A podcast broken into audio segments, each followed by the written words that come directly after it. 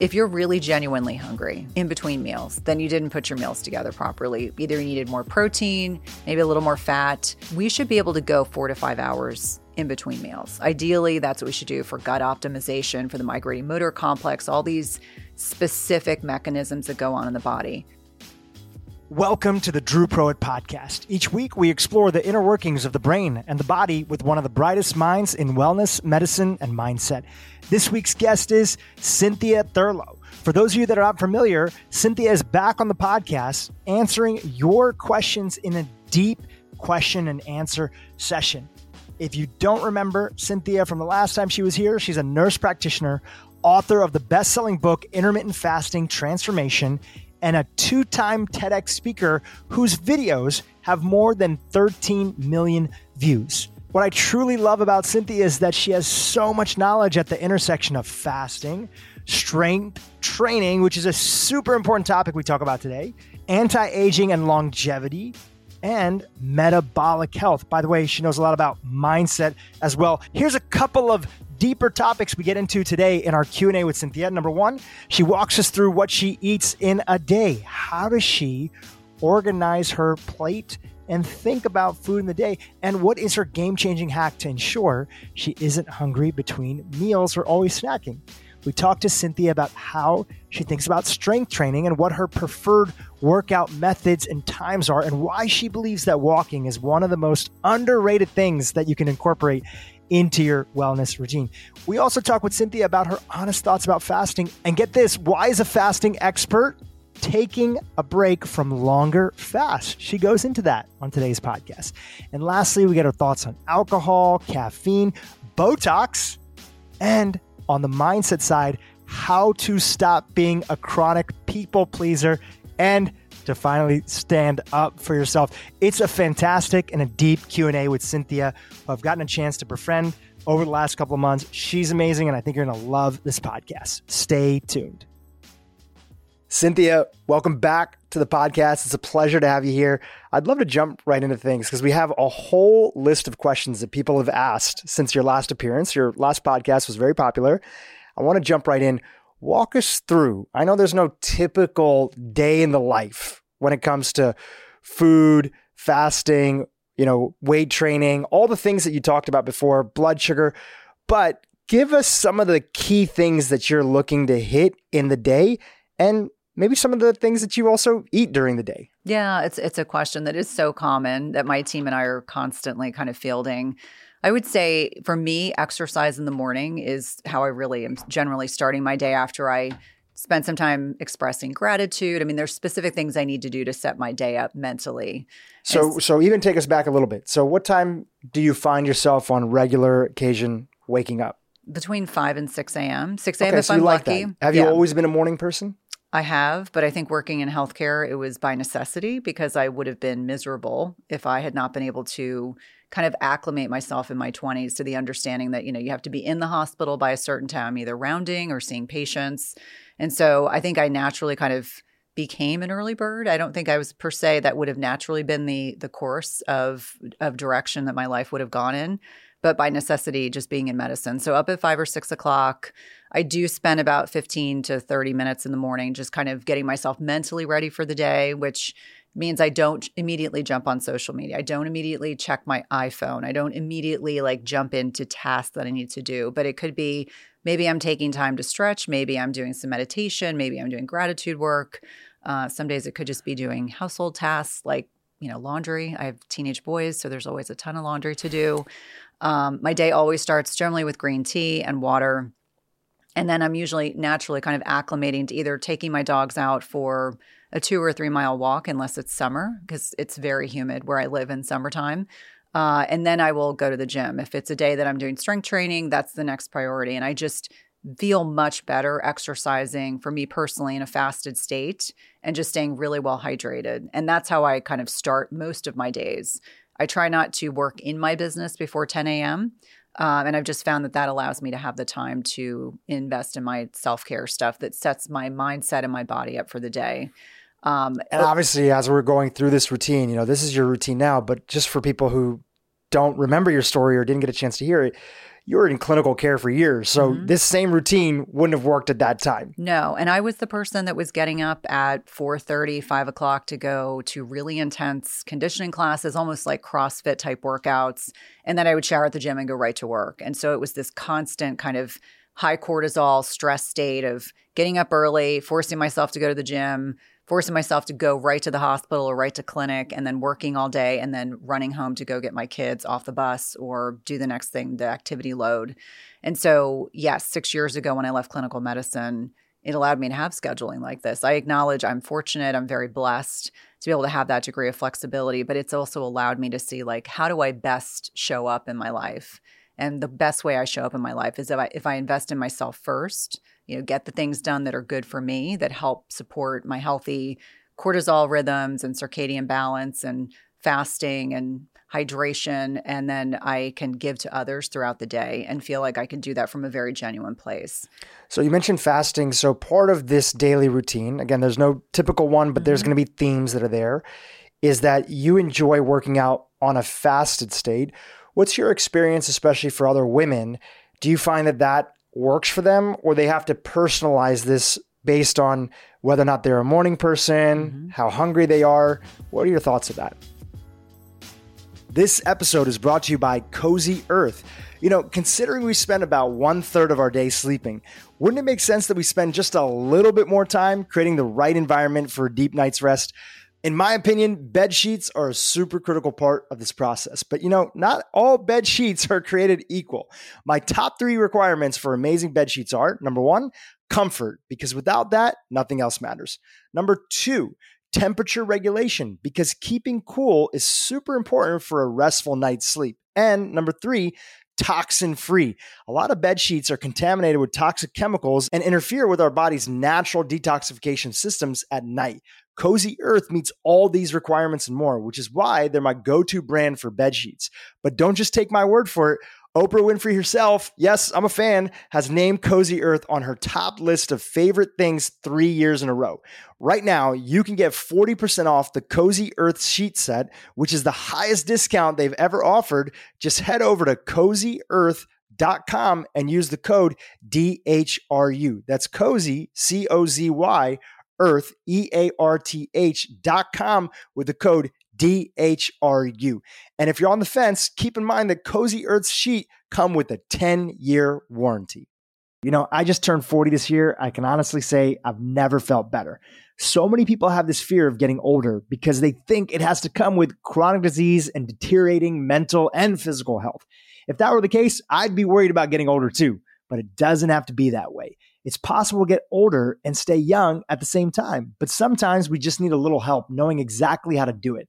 That's why I'm excited to tell you about InsideTracker's new inner age test that allows you to see your inner age and how it compares with your chronological age. And it gives you a longevity focused plan with science backed recommendations to help you make sure your best days are still ahead of you. Right now, they're offering my podcast community 20% off. Just go to insidetracker.com slash Dhru. That's D-H-R-U to get your discount code and to try it out for yourself today. That's insidetracker.com slash Dhru for 20% off your order today. I think a lot of it depends on bio individuality. So each individual finding out like how do they feel in their menstrual cycle if they work out in a fasted state. You know, they may do well at one stage in their menstrual cycle and the other stage they may not. They may feel like they need more sleep. They need to do more restorative activities. Um, there is a degree of experimentation because if someone is the typical American right now who is not particularly metabolically flexible, that is using you know, glucose is their primary fuel. Uh, they are going to struggle a bit more if they're going to the gym in an unfed state. They may have to really incrementally see how they can adjust their body to being able to tap into fat stores to use as energy. So, can everyone work out in a fasted state, especially women? That requires a bit of finesse, a little bit of experimentation, really dependent on you know, is someone sleeping well? If so, I'm not going to ask them to add more hormesis or more hormetic stress to their life. I'm not going to suggest that they add more fasting if they're totally stressed out. They're going through divorce, they lost their job, um, they just had a big move. Um, if someone is eating a garbage diet, if you're eating a standard American diet with a lot of very inflammatory foods that are hyper palatable, highly processed.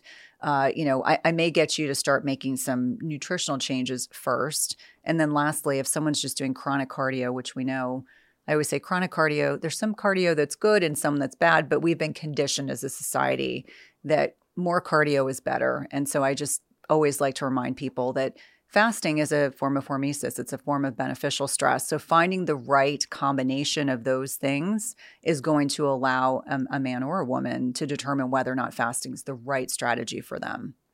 So fasting, and this is what you do well with your work and your communication. I always appreciate that it goes along with making sure sort of what is that diet that allows us to take on that stress that is healthy for us.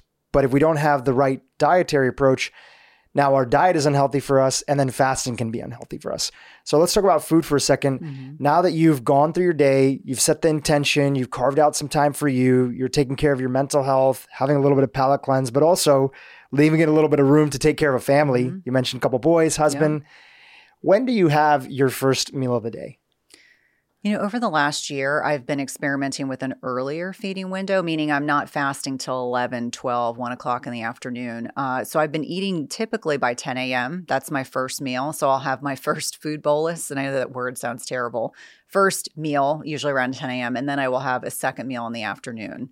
Um, and that is what has worked really well for me. And I always aim for 40 to 50 grams of protein with each meal in terms of, you know, really like working towards that number because that will make me feel most satiated. I'm going to have plenty of energy. Uh, I was doing in my Insta stories yesterday, just giving people examples of what I eat when I travel because I don't have all the control over everything that goes on. And so the hotel thought I was crazy. I had this three egg omelet, I had two pieces of sausage, they had charcuterie. I was like, can I add that to my plate? Yes, and that all to get to that 40 to 50 grams of protein with each meal. So usually 10 a.m. is my happy point. You know, it's really interesting because we've had a lot of different experts come on this podcast who have different opinions about when to eat, how it works, the contextualization mm-hmm. of men versus women.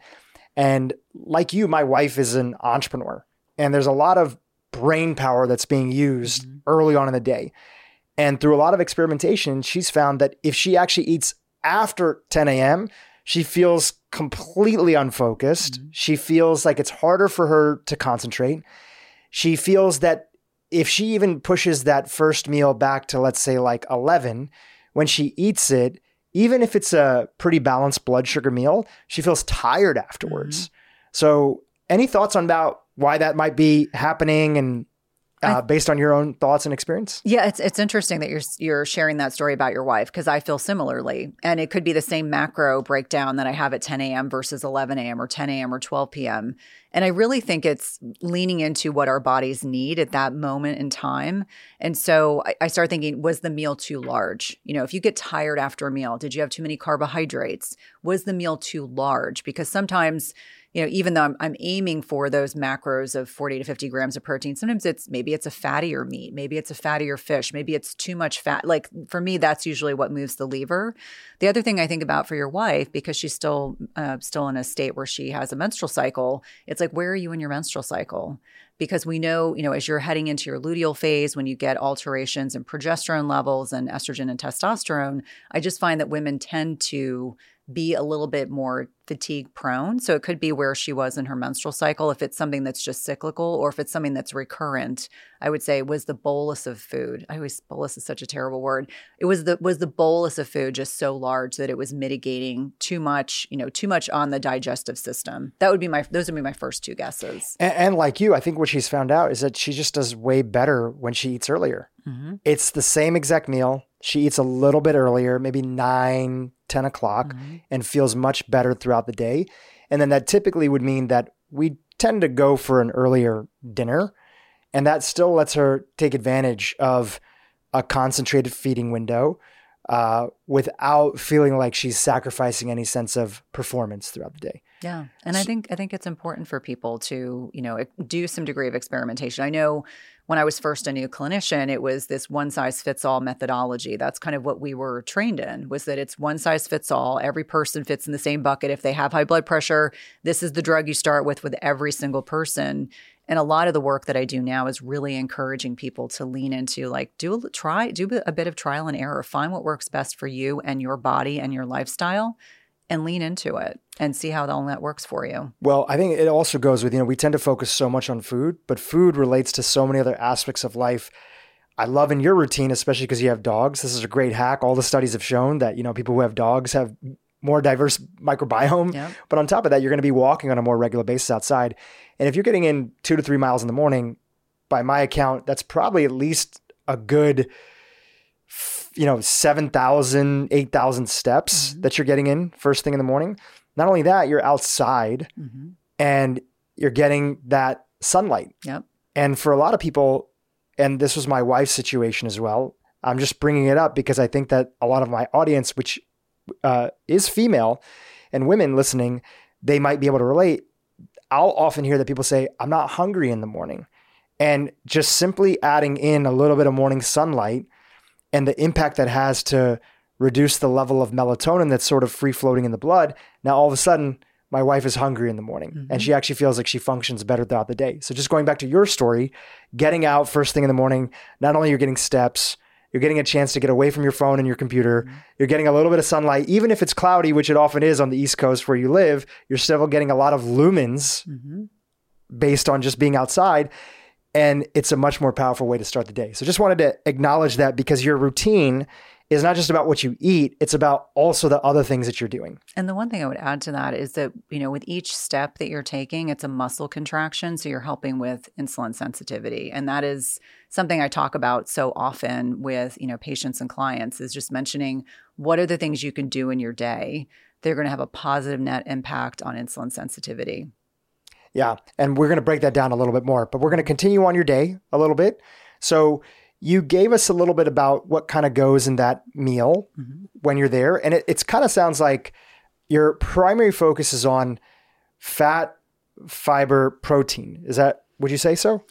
Yeah, I mean, for me personally, I don't do well with a, like large quantities of fat, and I actually do better with plant-based fats than I do animal fats. And ironically enough, I had this nutrigenomics test over the summer, and my colleague said to me, tell me about how much fat you have in your diet. And I said, I just don't tolerate animal based fat. And she's like, that's actually part of your epigenetic makeup. And mm. so I was like, mm. okay, that's validating because my family thinks I'm crazy. When I say, like, I can't do the ribeye, I actually need the filet, which is, you know, five times as expensive. It's like explaining I personally do better with lower fat. So, yes, protein, fiber, fats if I need them. Um, that's generally the bulk. And I do eat carbohydrates. I just yeah. don't eat large quantities and if I do it's you know I'm I'm carb cycling so I'm very cognizant of where I am with strength training if it's a, I do two leg days a week and so if it's a leg day I'll increase my discretionary carbs and work really hard in the gym and so that has worked well for me and it's certainly um, you know, it's part of that bio individuality. Like, I don't think I would be happy with, you know, less than 50 grams of total carbs every single day for the rest of my life. But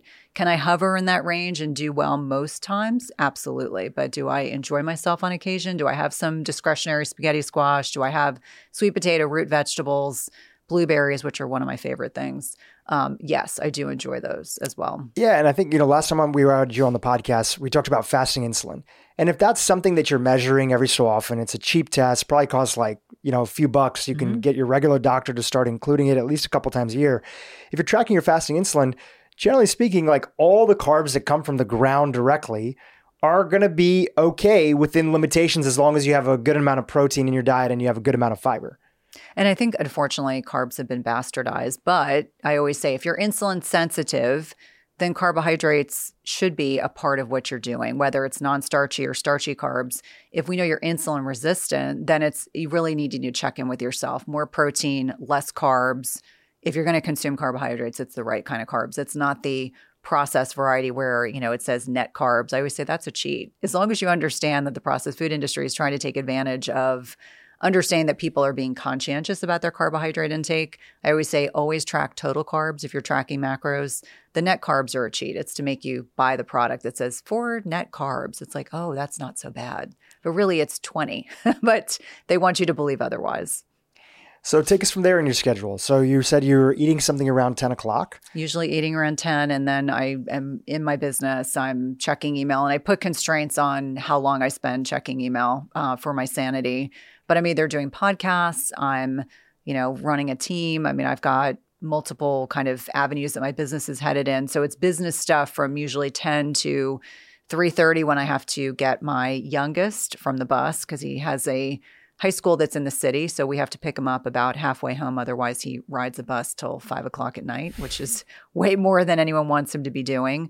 And, uh, you know, there's intermittently in between kid stuff, depending on, you know, what season it is and what sports my children are in. It's, you know, helping with dinner. It's not so much helping with homework anymore because in, in many ways they're very independent, but getting people from point A to point B, um, and then just, you know, having a personal life, you know, things that have to get done, errands that have to get done. My husband's 100% a team player. It's not just me doing all the work. Um, I'm grateful for that. But a lot of my day is this balancing act going back and forth between being an entrepreneur, being a wife, being a mom, trying to find some degree of balance, which I think is really elusive for most individuals. I don't want to pretend and say it's perfect all the time. And trying to be very clear and intentional about where my attention goes because it's very easy as an entrepreneur, as I know you know, it's very easy to say yes to everything, but does that serve us? And so creating those healthy boundaries so that I can focus on the most important things, which are my kids um, and my husband. And then secondarily to that, like my business, because I, I think in a lot of ways, I love and I'm very passionate about being able to help people live healthier lives and to be able to do it from a, a platform that's high integrity before we come back to food and like, do you eat lunch? Do you not eat lunch? What's your timing around it? Mm-hmm. What are some top couple signs for yourself that you've overextended yourself mm-hmm. or that you are out of balance? I find that for a lot of people, it's about increasing our interoception so that we can catch those moments because they're going to happen.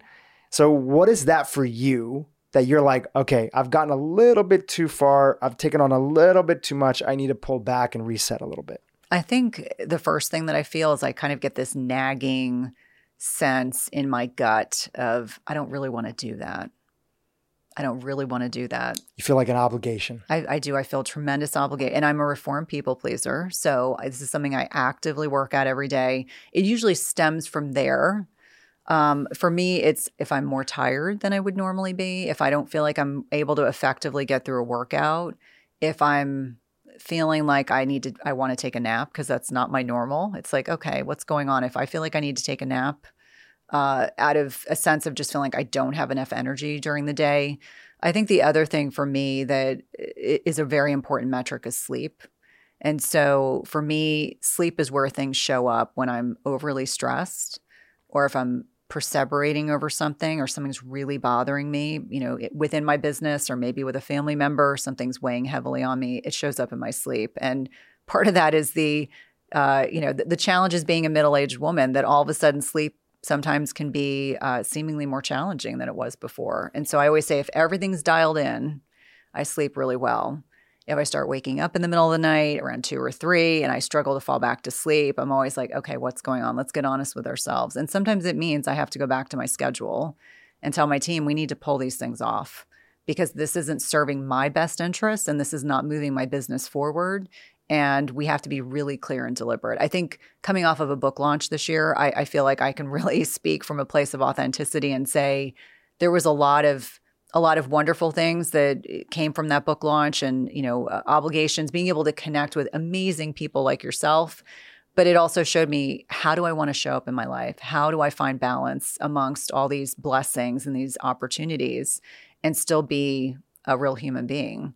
And so a lot of what it, we are creating in 2023 to make that happen is more boundaries saying yes to less um, and still leaning into amazing things that come out of it. So th- that's usually how it shows up for me: that nagging intuition, the sleep, and and feeling just tired. I want to pull on that thread for a second because we see this comment a lot. You mentioned middle-aged women. Mm-hmm. A lot of middle-aged women who listen to my podcast notice that there's a big shift in their sleep. What have been some of the top things that worked for you that helped you prioritize sleep and mm-hmm. actually feel like you woke up in the morning fully rested? I think probably the most important thing that I've realized is that I have to be thinking strategically about sleep when I get up. That getting light on my retinas in the morning is helped to helping to set up healthy sleep patterns for the evening. Because I think many women think about sleep at like eight o'clock at night.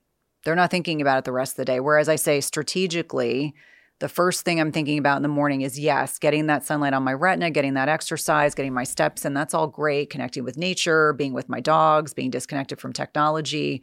But understanding there's this complex interrelationship with our circadian and chronobiology and getting light exposure in the morning. So that's number one. Um, and it's and it's almost I would say without question, maybe when I'm doing business travel, it might not be as easy, but making sure I even get 15 or 20 minutes every morning. I would say the other thing is is having a very different relationship of what I do in the evening. So obviously if my kids have to be somewhere or there's a, a football game or a lacrosse game, then I'm that's gonna happen regardless. But I don't feel the need to socialize in the evening like I used to. I don't stay up late in the evening. Uh, my kids would be the first person to tell you that I'm in bed before everyone else. It means putting myself to bed at 8:30 or 9 o'clock. And no, that's not sexy. And no, that's probably not what most people want to hear. But I, for me personally, I put myself to bed earlier, and that has that has been that has come back to help me in so many different ways. I would say the other thing is I've done a lot of experimentation with supplements, and and let me be clear. Before you start adding supplements, make sure you're doing the foundational principles that help with sleep don't add in GABA and think that's going to fix the not getting enough, not spending more than five hours a night in bed and being in front of blue light and technology all night long. So I would say for me, the the supplements that have helped the most with me and sleep and kind of gearing down is L-theanine, which you find in green tea, um, GABA, and certainly I would say the other one is melatonin. You know, we make less melatonin as we get older, and so melatonin is not just a sleep hormone, it's a master antioxidant. And so repletion for me personally of those three things, and I, I supplement each one separately so they're not all put together. So I know, you know, they cumulatively help me enormously. I would say those are the biggest things. And the other thing I would add is exercise. I mean, I wasn't not exercising before, but I can tell I need to exercise in the morning because if I try to exercise at night, uh, my my body temperature goes up a little too much and it makes it a little harder for my body to which is a, which is kind of counterintuitive. I can take a hot shower at night and my body temperature goes up, but if I exercise at night, it's almost guaranteed to impact my sleep in a negative way. So I think those are the tangible things that I've done that I think have had a huge net impact and also speaks to the fact that sleep quality doesn't have to be this, you know, you have to do 15 different things and involve all this tech to be able to have a good night of sleep. It really is foundational principles that have a huge net impact in the long run. Are there fun gadgets that I like to use to help me sleep? Absolutely. But it's the foundational stuff that I think is way more important. Do you ever find that sometimes uh, women in particular, sometimes men too, do they have to um, explore the category of bioidentical hormones to help them balance things out? Absolutely. And I think you know, as a clinician, the Women's Health Initiative, which came out in 2002, which was just at the very beginning of me being a baby nurse practitioner, really did a huge disservice to women because it it led to clinicians being f- fearful to prescribe hormones, and then you have a whole generation of women being fearful to take hormones. So I'm a fervent believer, if you really look at the data, that bioidentical hormones can be hugely impactful, in particular progesterone and, you know, for me, I, I jokingly tell my functional medicine doc, I'm like, it's a non-negotiable. Like progesterone will be a part of my life for forever. And for anyone, and you take it as a bioidentical hormone I for do. yourself. I do. I take it orally at night. And just give us give give the audience a little bit of an overview because uh, you know we've talked about it before, but a lot of people don't understand the how important progesterone is. So, what is it? Why is it important? And why does it matter, especially at like different life stages that somebody might be entering into? Yeah, that's a great question. So, progesterone is one of our main sex hormones, and it's produced uh, until women go into menopause in the ovaries. And so each month, you know, during our menstrual cycle, we have fluctuations in estrogen and testosterone and progesterone. And so progesterone is the predominant hormone kind of heading into the luteal phase. So the time right before a woman is either pregnant or she's going to have a menstrual cycle. And so what starts to happen in perimenopause, the 10 to 15 years preceding menopause, is that women are producing less progesterone from their ovaries. And that shows up as things like poor quality sleep, more anxiety and depression. And so, you know, for me, it also can show up as women having very heavy menstrual cycles because they now have this relative imbalance between estrogen and progesterone. And of course, this is a huge oversimplification, but for terms of it explaining it in a way that makes it really tangible. And so for many, many women, it's with the understanding that as we are losing um, ovaries, our ovaries secreting as much progesterone, our adrenals kind of step in. And women go through not only menopause, but also adrenal pause. And so it's important to understand this is why we become less stress resilient. So maybe what you got away with with the lack of sleep and partying and staying out too late in your 20s and 30s, you don't weather as well as you're getting older. And so I remind women that progesterone is absolutely important. Um, it is one of those hormones that women can take orally, they can take transdermally, so absorbed through their skin but it's a hormone that helps upregulate GABA. And so that is one of these inhibitory neurotransmitters in the brain. And so for many, many people, they realize like as their body's producing less progesterone, as they are less stress resilient, they can benefit, even if it's just the week prior to the menstrual cycle starting, they may benefit from taking uh, progesterone. And so I think for a lot of my patients, a lot of my clients, they find that oral progesterone therapy, especially at that stage of life, can really impact their quality of health enormously, even if that's just a starting point. Many people are, I'm fearful to take hormones. And I always say, well, progesterone is once your sleep quality improves, then you know you can kind of take a deep breath and decide, you know, you and your provider decide what the next step should be for you. But that's kind of an overview of what progesterone is doing. Can you share a little bit about life before and after, including progesterone as a hormone for yourself? Like, what were some of the things that you noticed? Oh, gosh. I mean, eh, early 40s, I remember I went to see my GYN. It was like an annual appointment, and I was having a conversation and saying, my, my cycles are really heavy. And of course, she was like, yes, yes, yes, whatever. And so it just happened timing wise. I went in and it was like my annual exam, and she, I, my period had started that day. And so she said, Oh my gosh, your period's so heavy. Okay, this is what we're going to do oral contraceptives um, we're going to do an IUD or we'll do an ablation or, or, you're done having kids. So let's just do a hysterectomy. And I was mm. like, time out. No way. So for me, you know, I, I, think for a lot of people, when they're considering progesterone therapy, when they're considering having those kinds of conversations, is with the understanding that progesterone for me was life changing you know, I was doing all the other things. I was, you know, leaning into getting off screens. I was going to bed earlier. I was, you know, soaking in magnesium. I was doing all these things, getting plenty of exercise. And then I remember how it was like night and day. It's like I woke up in the morning, I was like, wow, like I really stayed asleep overnight. And of course, this is done with diagnostic testing. You're getting blood work done. You know, obviously, I'm a huge proponent of the Dutch, which is this dried urine and saliva testing that can kind of map out hormones, but progesterone is best tested with blood work um, as opposed to the Dutch. But for me, it was completely different. in fact, I sometimes get panicked if I think I'm going to run out of my compounded progesterone if I'm going for a trip and, you know, I've got like the stuff that you can get at the local grocery store that's by prescription, but the variability and I'm sure you probably know this is that, you know, generic alternatives can sometimes range it can be 20% variance in what's in the prescription drug. And so for me, the, you know, really inexpensive Prometrium that I could get at my local grocery store or Target uh, with a prescription wasn't consistent. And that was something that I started to notice. I was like, okay, when I got the 20% variance option, uh, you know, maybe it hit me every couple of days, but it was enough that I would start waking up. So for me, sleep is foundational. And, uh, you know, it's oral progesterone therapy for me has been, I mean, it's just life changing. And just to connect, connect those dots, it's really you found the right practitioner for you mm-hmm. who understood it and then they were basically putting that prescription through a compounding pharmacy. Yes. And compounding pharmacies just for anyone if you're unfamiliar with what that is it's they're they're going based on your provider specifications. Like i also take compounded thyroid medicine works a thousand percent better for me. Again, that's just me. And everyone, there might be people out there that use Synthroid or Armour and they do fine with it. And that's great. I just wasn't one of those people. But compounding pharmacies are making that formulation specifically for you, specifically based on the recommendations and parameters that your licensed healthcare provider has recommended. That's great. I love it. I, I appreciate you breaking that down because, you know, sometimes in the world of wellness, there is this feeling that if it's not natural, I'm not going to do it. And yet there are plenty of things that are not natural that actually work really great for us.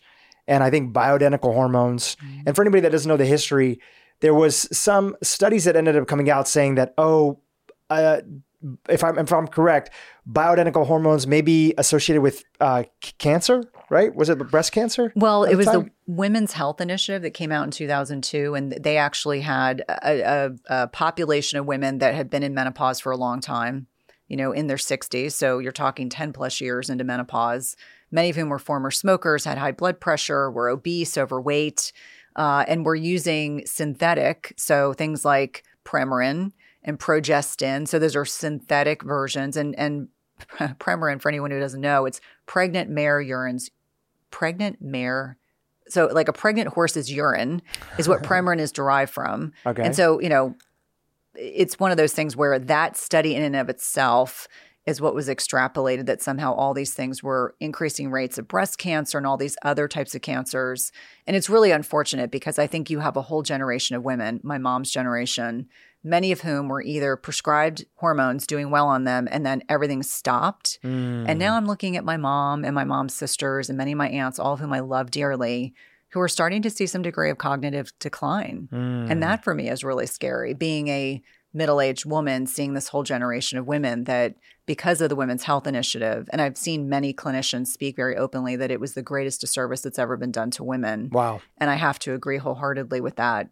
But I always am respectful of people's choices. If you choose that that's not your what you want to be doing, that's totally fine. Just make sure that you understand the research that's being done. Like I always think about Lisa, Dr. Lisa Mosconi and Yeah. her work about um, brain and cognitive health and the impact of the loss of estradiol signaling and progesterone and testosterone in the brain and elsewhere in the body. It's like make sure you're making a fully informed decision and working with someone that can help you decide with you what's the best choice for you. Yeah, and she's been on this podcast before. Huge fan. For those that don't know, brain researcher, like literally like dissect, dissecting open brains. Yep. Wrote the book The XX Brain, and really helping make the connection and answer the question of why are women more likely to get certain types of these diseases, especially when it comes to cognitive decline, etc. In the past, they thought, oh, is it because women are living longer? And no, when you account for that, it's not the case. So now hormones and the interplay of them when they're out of balance can significantly impact as you're mentioning your mom eh, you know Yeah. other people have seen this too can significantly impact the health of in this case we're talking about women and their brains. Um, it's great work that she's doing. We'll link to the episode below for people to check it out. But it's it's great to hear you connect those dots for people um, because that's how important it is. Even still if somebody doesn't choose to go down the route of bioidentical Mhm. hormones I think it's a good reminder that, you know, you may not know your, maybe you haven't had your hormones looked at in a while. And if you've gotten your basic hormones done, as you mentioned, some of them are great on blood, but some of them you may need to use something like a Dutch test. Mm-hmm. You know, neither one of us have an affiliation, but it's a test that a lot of functional medicine practitioners, integrative practitioners use to really get an accurate idea of how hormones, both for men and women, are actually showing up inside of the body. And I think it's really important. There's nothing more sad to me than when women say to me on social media, my doctor told me because I'm in menopause, I don't have to check my hormones. And hmm. I said, I can't think of a more harmful statement to make to your patient. What harm does it do to check their hormones, to know exactly where they are? Because many women didn't know until they were 60 or 65 that they even had the option because no one's talking to their patients, or at least consistently, providers are not comfortable having those conversations. And so, if a woman decides that they don't want to do bioidenticals, that's okay. But understand there's other things that you can do to maintain metabolic health, which are going to put you at a better put you in a better situation heading into perimenopause and menopause. And I, I think it really begs to have these open conversations. Like if really seven to eight percent of our population is metabolically healthy, it's like we need to change what we're doing. We need to change the conversations we're having with our patients. We need to be brave enough to say sometimes we don't know the answers. I used to say that all the time. I would say, "Hold on, I'm going to figure out that I'm going to figure that that answer out for you." But having enough confidence in the fact that you are going to be able to help your patients in different ways, but to just dig our heads in the sand and pretend that we don't have an epidemic of obesity and metabolic disease, we're just perpetuating the problem. Let's talk about snacking for a second. Do you snack throughout the day? And are there times where you find yourself, based on other things that you're doing, working out, or you know, meal timing or what you're eating or traveling that you are finding yourself snacking either more or less. But just start big picture. Your thoughts on snacking. I, think snacking really, if you're really genuinely hungry in between meals, then you didn't put your meals together properly. Either you needed more protein, maybe a little more fat. We should be able to go four to five hours in between meals. Ideally, that's what we should do for gut optimization, for the migrating motor complex, all these specific mechanisms that go on in the body. I'm human. Are there times when I'm, you know, doing podcast prep or I'm working in my business and I'm bored? and maybe I'm realizing like I'm thinking about maybe I have a thing for dark chocolate. I'm like, I'm thinking about the dark chocolate. I'm thinking about other things. Maybe I want something salty. It always takes me back. Like it's always that kind of checking in with myself. Am I stressed? Am I bored? Am I overwhelmed? Like, why am I desiring to eat when I know I'm not hungry? Like, what's going on for me? So it's kind of that checking in. But certainly around the holidays, you know, I have an Italian mom. There's a lot of food around the holidays uh, am I perfect and I don't have a snack in between during a holiday meal? I, I, would be lying and if I said no. But as a general rule, I don't believe we should be snacking. I think it really speaks to not setting up our macros properly and really understanding that if we're constantly eating, we're constantly secreting insulin in response to our blood sugar going up. And so I think that you know, we've really set our, our patients up with this misunderstanding that we need to be eating to stoke our metabolism. We need to, to we need to eat to keep our blood sugar stable. And what I generally recommend people do is that they really kind of lean into the fact that if they put their macros together, they shouldn't need to snack. In fact, my kids hate hearing me say that. I'm like, you shouldn't need to snack. You're old enough now. Um, but I think for people that are listening, it's like slowly kind of understanding that you're going to be fine if you go four or five hours in between a meal. And if you're hungry, obviously eat, but understand maybe, you know, reflect back on what that last meal was and what your macros were like at that time. So some people have this idea like, I'm just a grazer, mm-hmm. right? That's who I am. You would say to them, and correct me if I'm wrong, well, first let's look at your actual meal mm-hmm. and see if you've gotten your macros right. Right. Which look like what? You know, just to, you shared it earlier, but if you could yeah. share it again 40 to 50 grams of protein. So you're going to get um, your satiety hormones are going to be stimulated in most instances. You've got stretch receptors in your stomach. Your stomach's going to just remind you, tell your brain, oh, by the way, you are full. Um, and I always say if you get your macros put together, you're going to be satiated. You're not going to be looking for more food afterwards. You're not going to be craving carbs or sugary things. And so understanding that it takes time to figure out what that meal looks like for you and to feel comfortable and confident pulling that band-aid off and stopping snacking. But when you think about the grazing concept, again, it's like we really want to eat a food bolus, let our bodies, you know, our blood sugar will go up depending on what our macros are. Insulin is secreted to bring that blood sugar back down. But we don't want to be doing that all day long. We want there to be two or maybe three times in a day that our insulin is secreted, as opposed to I think the the latest study I was looking at was Sachin Panda Panda's um, group was you know six to ten times a day people are eating, and that's not even accounting for sugar sweetened beverages, which is a whole separate tangential rabbit hole of conversation. But I think for a lot of people, it's with the understanding that they need to eat less often to be able to better stabilize their blood sugar you're a mom, you're an entrepreneur. There's times where you get busy, you might miss a meal. Mm-hmm. If you do end up needing to snack, what are your go to components that still honor all the principles that you teach? Oh, my total go tos um, high quality beef jerky and salted macadamia nuts. And it's a joke that every time I travel, my team's like, I know there's going to be a photo of said beef jerky and salted macadamia nuts. I think that's an easy thing. Um, I definitely like apples. Um, although sometimes they can get bruised when I'm traveling, or even like a clementine.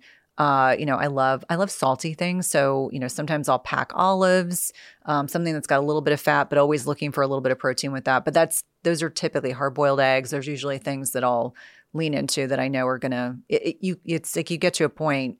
You eat enough beef jerky, you're going to be full. You eat enough hard boiled eggs, you're going to be full. You're not going to keep looking for other things to eat. But those are the things that work really well for me.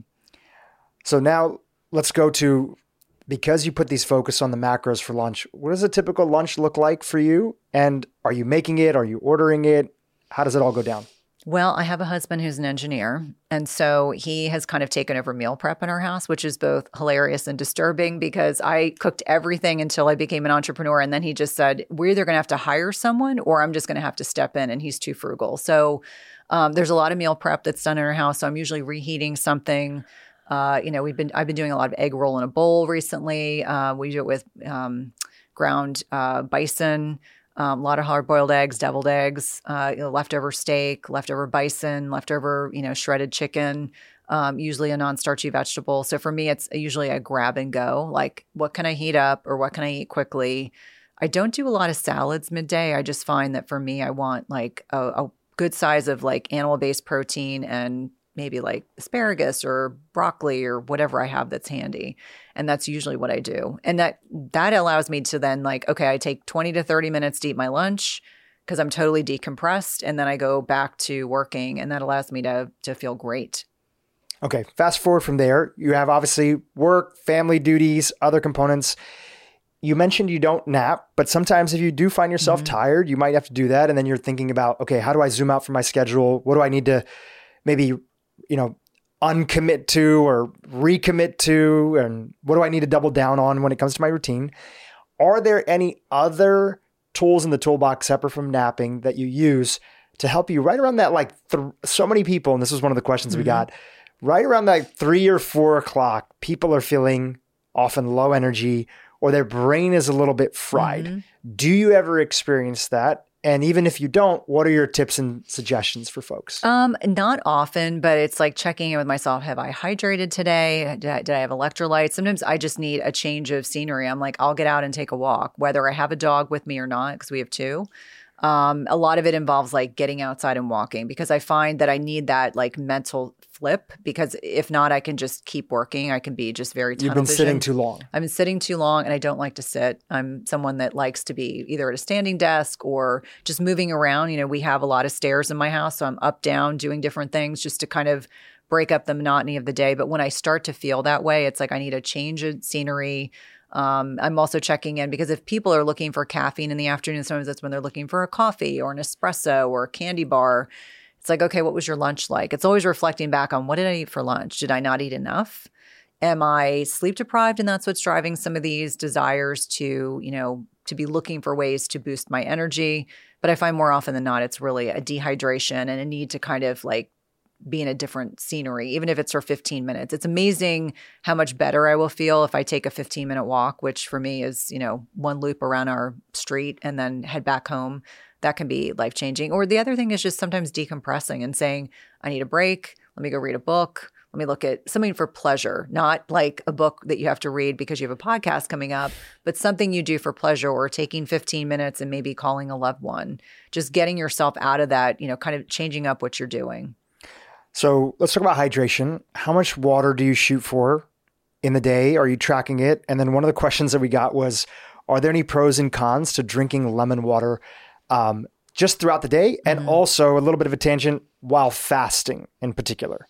Okay. Uh, how much water do I drink a day? I don't track it, but I do have a glass water bottle in my kitchen, and that allows me to just visually see how well have I done today because for me, I'm very sensitive to hydration. I, I don't think I put two and two together when I was younger, but I started to realize part of why I got migraines in my teens, 20s, 30s, and beyond was because it was a hydration piece. So for me, it's very important I stay hydrated, which is laughable because when I travel, I am like a camel because I don't want to have to go to the bathroom as, as often. so that becomes a challenge.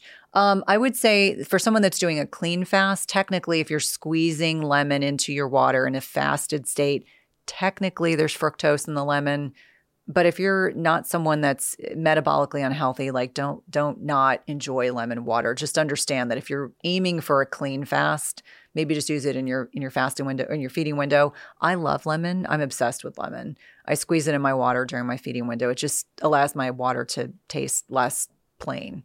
Um, and with that being said i think that for a lot of people that are new to fasting as one example when they're not when they're chronically dehydrated that's when they start craving more foods. They feel really tired.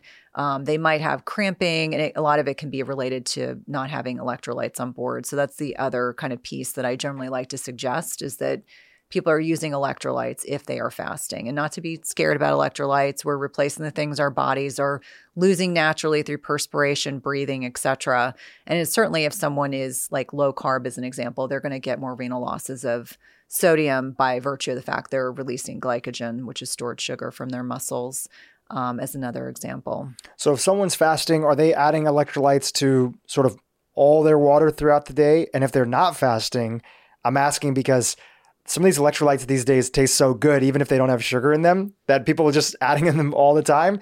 Any challenges with that that you see? Are you okay with that? Um, I think clean electrolytes are certainly important. So understanding what's in them, you know, reading the ingredient list. If it says it has, you know, gosh, someone showed me that their electrolytes had sucralose in it. And I was just trying to explain. I was like, I don't want to be the bearer of bad news, but if you look at the research on non nutritive sweeteners, you may want to consume less of them than more. Uh, just being really deliberate about picking a high quality product. I encourage people to experiment. So, as an example, there's a brand that I like, and I probably beyond my own brand, I probably have three of those packets while I'm traveling because it allows me to monitor how much I'm drinking, how much water I'm drinking. Um, but I do find for people one to two servings of electrolytes a day, I think are reasonable. Um, if obviously if you're in a very hot, humid environment, if you're doing a lot of exercise, a lot of physical labor, you may need more.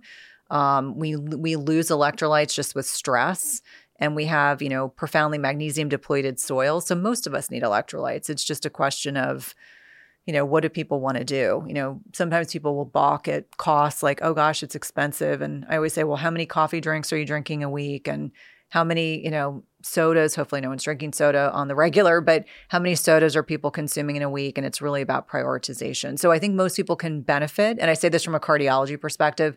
I find most people can benefit from repletion of electrolytes. It's a little bit of trial and error to find what works best for you. I probably drink electrolytes throughout the day. Um, they're not always sweetened. So that's always a concern. People will say, well, even if it's stevia, should I be having that all day long? And I would say, I think a lot of it depends on your metabolic health. Are you uh, at a healthy weight? Are you insulin sensitive? Are you sleeping well? You know, able to exercise, etc. You can probably get away with a couple packets of stevia sweetened electrolytes a few times a day versus someone if they're um, you know sugar addicted and that's very triggering then let's find other opportunities to replete without the sweeteners added so let's talk about fasting for a second zooming out, when you look at your month and you think about fasting just as a big picture, mm-hmm. how do you think about incorporating it into your schedule and your routine? Whether it's the daily components of it with the time restricted eating, or if there's targeted times where you're like, you know what, I'm going to go on a little bit of a longer fast. I think a lot of it is dependent on what my stress level is like because I'm very cognizant of the net impact of hormesis in general. So, am I going to push that lever and have a hard workout? And I didn't, my sleep wasn't great. Do I want to fast longer? Probably not. So, I think my big picture is intuitive fasting. And I recognize I've been doing this for a long time. But as an example, I mean, yesterday I had a very small dinner just by virtue. We went to a place where there were like tapas type things. So I didn't get a lot of protein in. So I broke my fast before this podcast because I was like, okay, I'm I'm hungry this morning, and I know I'm legitimately hungry, and I've got kind of a, a long kind of scheduled day. So I think a lot of it is looking at your schedule to get a sense of, you know, does it make more sense to break your fast a little early, have a, a good amount of healthy food, and then power through your workday, and then at the end of the day have another meal. So I think my overall prevailing strategy is just just to kind of objectively look at what's going on. Do I have days where I have one meal a day? Yes. Do I want that to be my normal? No. Uh, but sometimes, eh, whether it's due to travel, whether it's due to business commitments, I'm sure for you, same thing happens. Some days you're just scheduled from the moment you get up to the moment you go to bed. And it's like trying to figure out, like, where can I, f- where can I fit this opportunity to eat a meal? And so I, I, think that giving yourself grace, giving yourself flexibility, not being rigid are really, really important variables as it pertains to fasting. And then just being honest with yourself. Is your sleep terrible? Do you have a house full of house guests and you're stressed to the max? Have you not been to the gym in a week? Um, have you been eating a bunch of processed crap that you don't normally eat? Well, then you might be able to kind of have some wiggle room. Maybe you just have 12 hours of digestive rest, which everyone benefits from. I always say that 12 hours of digestive rest is not going to hurt anyone, but sometimes there's times to dial back on fasting and times to lean into it. And it really is dependent on your schedule. Do you, at this point in time in your life, do you do longer fasts? No. And I think, I think uh, I, I may have alluded to this in the past. Is that in 2019 I had this long hospitalization. Yeah. And for me, from that point forward, I was like, it's taken me so long to build back the muscle I lost mm. that I'm very reluctant to do really long fasts. I haven't done more than a 30 hour fast in three years. And I, I feel pretty good based on, you know, my own reading and, and talking to other um, you know, practitioners in the space that are are fasting um, embracers that there, there's a law of diminishing returns in terms of really prolonged fast and being able to maintain muscle at my stage of life. Like at 30, it would have been different. At 51, I have to embrace the fact that I have to work really hard at the muscle I have and maintain it. And I'm not willing to lose it to the expense of being able to say I did a four day fast. Right. And a lot of people are interested in fasting because you mentioned, you know, again, 88% of Americans being metabolically mm-hmm. unhealthy, mm-hmm. which usually goes along with having excess fat in the body. Mm-hmm. And so some people are looking for that way to reduce the fat. In your case, what I'm hearing also is that you're at a healthy weight mm-hmm. and you're really focused on making sure that you don't lose that lean muscle mass, which is why you're not embarking on longer fasts at the time. Is that accurate to say? That is accurate. And I think sometimes people are disappointed to hear me say that, but it shows you on the you know, on the scale of like trying to find some degree of balance, which I said already, balance is elusive, is deciding that for me personally, because I am metabolically flexible at a healthy weight, I'm not willing to endanger what muscle mass I have because it's taken so long to put it back on. But I would agree with you that a lot of people that are looking to change body composition, lose weight, get healthier, their bodies have plenty of ability to be able to adapt to longer periods without eating because they have stored energy. But also, in conjunction with that, they should be working with someone to help determine how to best build lean muscle, you know, with strength training, adequate protein, you know, appropriate use of fasting. Um, and I say appropriate because, you know, sometimes people get in this kind of mindset of more is better. Right. If more fasting is better, then more exercise is better, then more restriction is better. And I always say that's not what we're aiming for. Um, we talked about this in the first one, but just because, you know, in the context of people listening now, if somebody's literally starting from 0 mm-hmm. they are finding themselves where they want to improve their body composition. The first step towards fasting for them would be what? Stop snacking. Stop snacking. The most important. Literally, that's thing. step number one. That's step number one because it's going to force you to restructure your macros. So even if you're still eating three meals a day, in order to go from, you know, breakfast to lunch and lunch to dinner and not be hungry because before you were leaning into that granola bar or that frappuccino or the candy, whatever it was you were eating in between, now you're going to have to eat a little more protein, a little less carbs, adjust the fat dial to be able to get from one meal to the next and to be able to do so and not be hungry. And I think for many people, once they are able to feel satiated, they're like, okay, now I can do this. It gives people the confidence to allow themselves to process the fact that this is doable. I love it.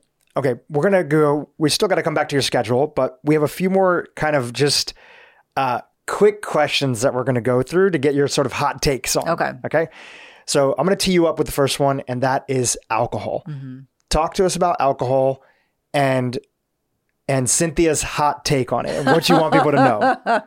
Um, you know, this is kind of a landmine. Uh, for full disclosure, I don't drink. Yeah. Um, I have not over the almost last three years, and it's a personal decision. So this is a very personal decision for everyone. How long ago was the hospitalization again? 2019. So did it kind of coincide with that event in your life? No, it was, it was probably so we're almost almost three years since the pandemic started. Yep. So it was around yep. that time when I was, you know, suddenly our world was just the four of us and we weren't going out. And I was just a social drinker. Like I might have a martini, I might have a glass of wine. I was never a big drinker. So you were having it maybe like two to four times a month. If Max. that, if that. Okay. So maybe that. zero to two times a month. Yeah. So not yeah. a lot, but it it destroyed my sleep. And my sleep, as I was every saying, time you do it, every time I did it. So this is like the scourge of middle aged women. Um, and I don't mean to keep belittling the point about middle aged women, but it's something that no one ever talked about. I'd never heard anyone talking about this. But we know it can erode your sleep quality. It can um, disrupt mel- melatonin secretion. Um, it's prioritized as a toxin in the body. So, you know, all the other things that you're eating while you're drinking, kind of there's like a screeching halt as your body's trying to prioritize the toxin. And there's no judgment um, if people do choose to drink alcohol. It's just not part of my um, lifestyle anymore. I was, ne- again, I was never a drinker, but my sleep quality is far more important. Like on the hierarchy of things of importance in my life, the, you know, 30 minutes of enjoying that martini is going to have such a detrimental impact on my sleep quality that I'm not just not willing to do it. And what I found really liberating is that there are so many other people in the health and wellness space. As I started articulating that I'm no longer drinking alcohol, I started to realize there's a lot of us. And so that was really liberating to know because my entire life I'd been made fun of college, post college, high school about not drinking alcohol. Um, a lot of which was influenced by my father, who's an alcoholic, longstanding alcoholic. But I always say to people, there's no judgment. Just ex- just kind of examine what alcohol, what it's, what purpose it is in your life. Is it improving your quality life? Then great. If it's not, then maybe take a break. I mean, I don't ever feel pressured socially about not drinking. I think other people feel uncomfortable. And so that then starts these conversations where I have to say, I'm totally good. I can have sparkling water with a splash of kombucha and a lime, and no one knows the difference. Um, but it makes other people uncomfortable because they feel like they have to make accommodations. I'm like, I'm great with water. I'm totally fine. I'm good. So don't worry about me. Yeah. So I think for each one of us, it's understanding like, what's our relationship with alcohol? How does it impact our health? I find for most middle aged women, um, there's very much this strong drinking culture, and people feel a lot of pressure. They go to these mom events, and there's so much alcohol being consumed, and then people are wrecked the next day. It's a little bit almost like part of the identity of like being a mother is so hard, which it is, right? Especially if people are having kids later on in life. And these all these memes of, you know, like finally like that glass of wine when the kids are yeah. asleep. Which I understand mm-hmm. the sort of narrative around it. And there's so much compassion for how tough it is to be uh, you know, a mother, and then how tough it is to just be a human being in this mm-hmm. day and age, even if somebody isn't a mother. Um, but it's so baked into this idea of a yeah. reward, the same way that we would give kids kind of like a snack or a sweet treat, it, it's kind of seen in that same capacity. No, and I would agree with you. And what's ironic is I never perceived being a mom like in that way. Like, oh, I have to drink a glass of alcohol. And it's not a pejorative statement. It's just that was like, I'd rather have a piece of chocolate. I'd rather have some dark chocolate. That might be the thing I'm thinking about as I'm watching, you know, something on Netflix, like, oh, I'm finally getting five minutes of peace. I'm to have my my dark chocolate. But I think for each one of us, it's acknowledging if we're feeling like we need to let a release valve off, like what else do we need to be doing in our personal lives to be able to um, feel fulfilled and to be able to feel like we can decompress and to do it in a healthy way? Because I I I actually stopped doing a lot of these mom groups because it was like I was always like I have to go to work in the morning and I need my brain to be functioning at a thousand percent because if I make a mistake with a patient, you know the the the potentiality of there being a problem would be huge. So I'm like I can't drink and just go home and go to bed. Like that's just not part of my lifestyle. So I think it's really examining like how do you find opportunities to decompress in your personal life. Maybe it's that you hire a babysitter for an hour so you can go take a walk by yourself. Maybe it's asking your mom or your husband to come home one hour early from work so that you have a little bit of time to yourself. And I think we as women feel such a sense of we're always giving to others that sometimes we feel guilty acknowledging that we need to give to ourselves. You mentioned previously, and this is kind of one of the questions here, not exactly, but I want to tie them together. You mentioned you're a recovering people pleaser. Mm-hmm. What were some of the biggest insights that you had of what your motivation for people pleasing was and how you got over it?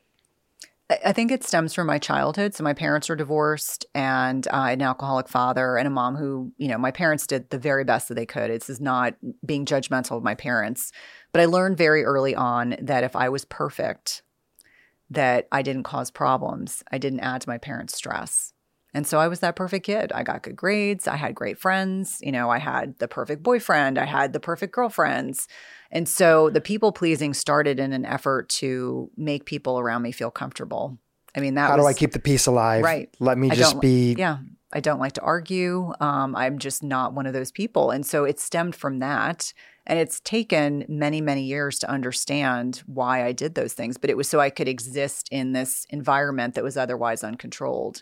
And so it wasn't until, gosh, probably I eh, transitioned to being an entrepreneur. I was like, why was I such a successful nurse? Why was I such a successful nurse practitioner? Because I was people pleasing all the time, giving the patients exactly what they wanted, telling my docs I was working with. I mean, it was all factual. It wasn't like I was pretending to just be someone that I wasn't, but I was always like figuring out what other people needed all the time, like make the situation less stressful, make it easier for everyone else. And it wasn't until I became an entrepreneur and I couldn't I couldn't sustain that. Um, it just wasn't realistic. And so I started, it was a lot of growthful, painful process. Um, I'm a huge proponent of people doing therapy, and I've done therapy throughout my lifetime. And it was really acknowledging where did that behavior stem from? How do I how do I mitigate those uncomfortable feelings now? Because it's okay if people don't like me and it's okay if people don't agree with me. I don't want that to be the case, but it's going to happen. I'm not going to be every everything to everyone. But to me it's been profoundly freeing to care less about making everyone else happy. What toll did it take on you at, at different stages? You, men- you mentioned it kind of started since you were young, but mm-hmm. what, what did you have to sacrifice for you, or what toll did it take for you being a people pleaser? I often find that when we get present to the mm-hmm. toll that it takes on our life, that's one component of us realizing like, are we willing to give up on our goals and dreams just to look the part for everybody else? And by the way, they're not even thinking about us half the time anyway. Yeah. Well, I think it's a number of things, and I think it's for me because of my circumstances. I think it's it's like there's multiple variables that have contributed to this behavior. I think part of it was my parents getting divorced when I was very young, and you know they lived in different states, and my parents weren't great communicators, so I was always the the friction in the in the middle. Um, I, I definitely think I've been fortunate that I've had wonderful girlfriends throughout my lifetime. Um, I do think that I probably didn't advocate enough for myself when I was younger. I just, you know, kind of went along with my crowd of humans. And the people I was friends with in high school were very similar to the sorority I was in in college. And so it was like I was very safe kind of with people that were identifying with one particular attribute. But then I realized it, wasn't, I didn't have, there wasn't a, a lot, there was lacking a lot, there was substance was lacking. And so it wasn't until I went to grad school that I started being around people that were more like me that I started to realize I was like, oh, I've been like dumbing myself down. I've not been like challenging myself as intellectually as, as I should have been all these years, not realizing that I just kind of stayed safe and, and comfortable um, at first probably 20 years of my life. And then I always say like the next 20 years of my life were really focused on challenging myself intellectually, being around people who challenged me a lot in a good way, in a healthy way. And advocating for myself in a way that I demanded more of people, that I wasn't just going to be um, you know, going along going along with the flow, like, oh, I'll just do what everyone else wants to do. And and certainly that steeped into relationships. And it's probably why I met my husband when I was 30, got married at 32. But I always say there are so many good reasons why things didn't work out when I was younger. I'm like, oh, thank God. You know, things that seemed like such a big time, such a big deal at the time. And then you realize after the fact, you're like, wow, I'm so grateful that none of those things worked out because the person I was meant to be with was someone I was going to meet in my 30s and not, you know, at like 20. How many of my friends got married to the person they dated in high school or college? And I was not that person. Mm. And I'm mm. so grateful for that. A great reminder that, like, sometimes things don't work out on the timeline that we wanted to, but there could be many different reasons why that's the case that could be beneficial for us in the long term. Oh, I look at it as such a blessing. Like even now, I always say to my team when things don't work the way we want them to the first time around, I'm like, the universe is telling us this isn't the right time to either push this program, this concept, this other idea. It's like, let's take a step back. Let's think a little bit more thoughtfully about this. Is the universe protecting us? You know, protecting us in a way that it's it's allowing us to wait for other opportunities that are coming.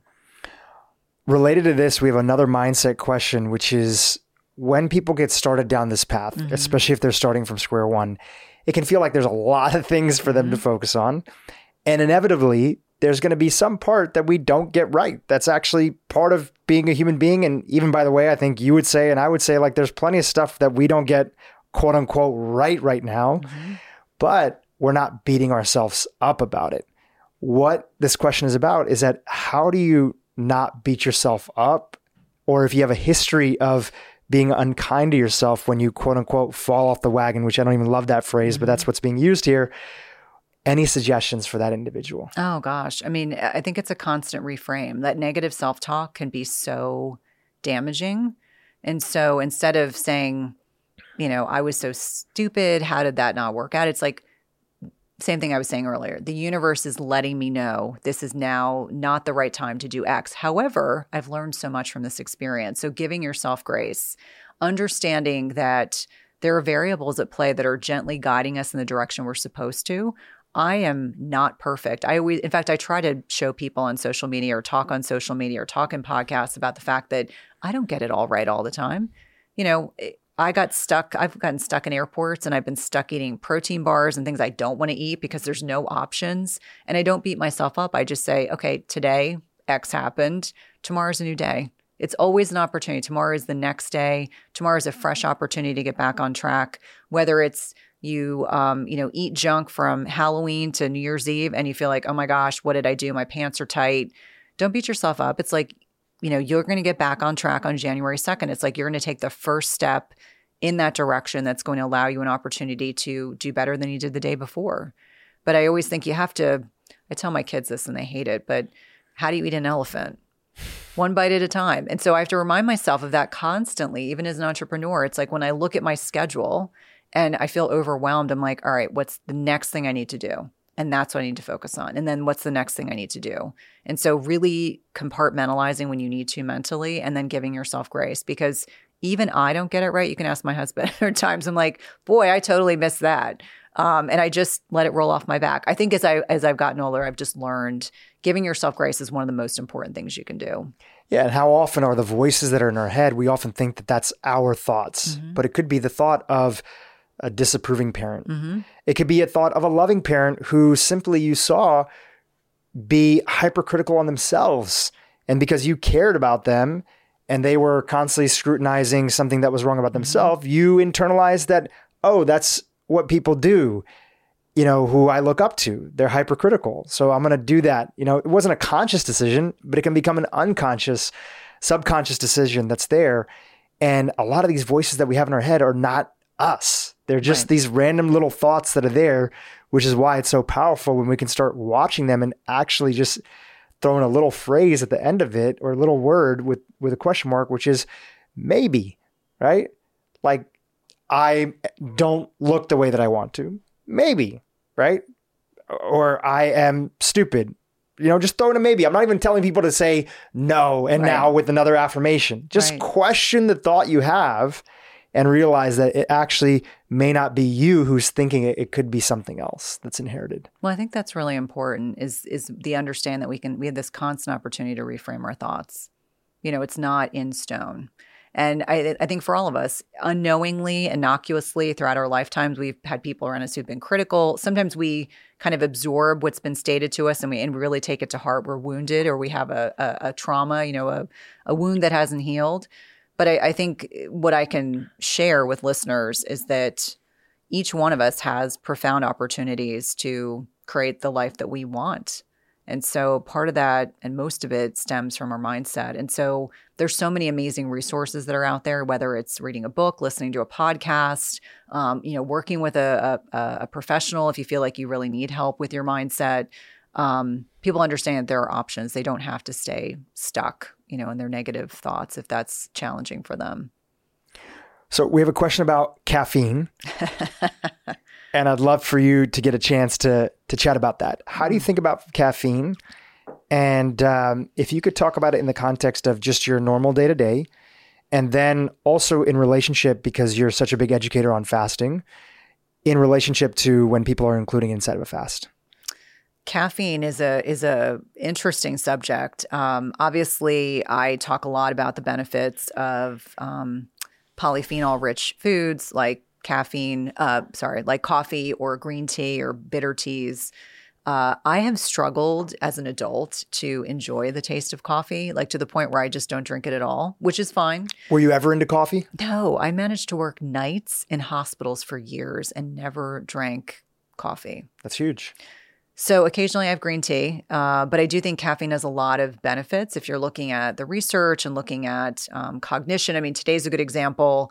I was like, I'm going to have green tea today because I've got a longer day. I've got a you know long span of time where I need to be able to draw upon you know my my mental focus and faculties and everything else. I think caffeine can be helpful. I think uh, there are people who metabolize caffeine uh, slowly. There are others that metabolize it quickly. I happen to be a fast metabolizer based on this, you know, nutrigenomics test I took over the summer. Um, I think fast for, metabolizing, meaning that you put caffeine to work very yes, very very readily in my body. And there's people who are it. slow metabolizers, which caffeine hangs around yes. in their system a lot longer. And if you've ever done a 23andMe test, usually it's it's mm-hmm. on there. Uh, and there's a lot of other sort of advanced genetic testing that has it as well too, but yep. you can get a sense of stuff. Yeah, and I think most people know if they're a slow metabolizer because they're the people that if they have a coffee at three o'clock in the afternoon, they struggle to fall asleep, and so understanding the interrelationship between caffeine and adenosine in the body. And as adenosine levels are rising, um, that's when people get sleepy. And so we know that the caffeine can have a detrimental net impact on adenosine levels. And so for some people, uh, caffeine is a dual edged sword. So if you're sensitive to caffeine, or you're a slow metabolizer, you probably don't want to be drinking it after seven, eight o'clock in the morning.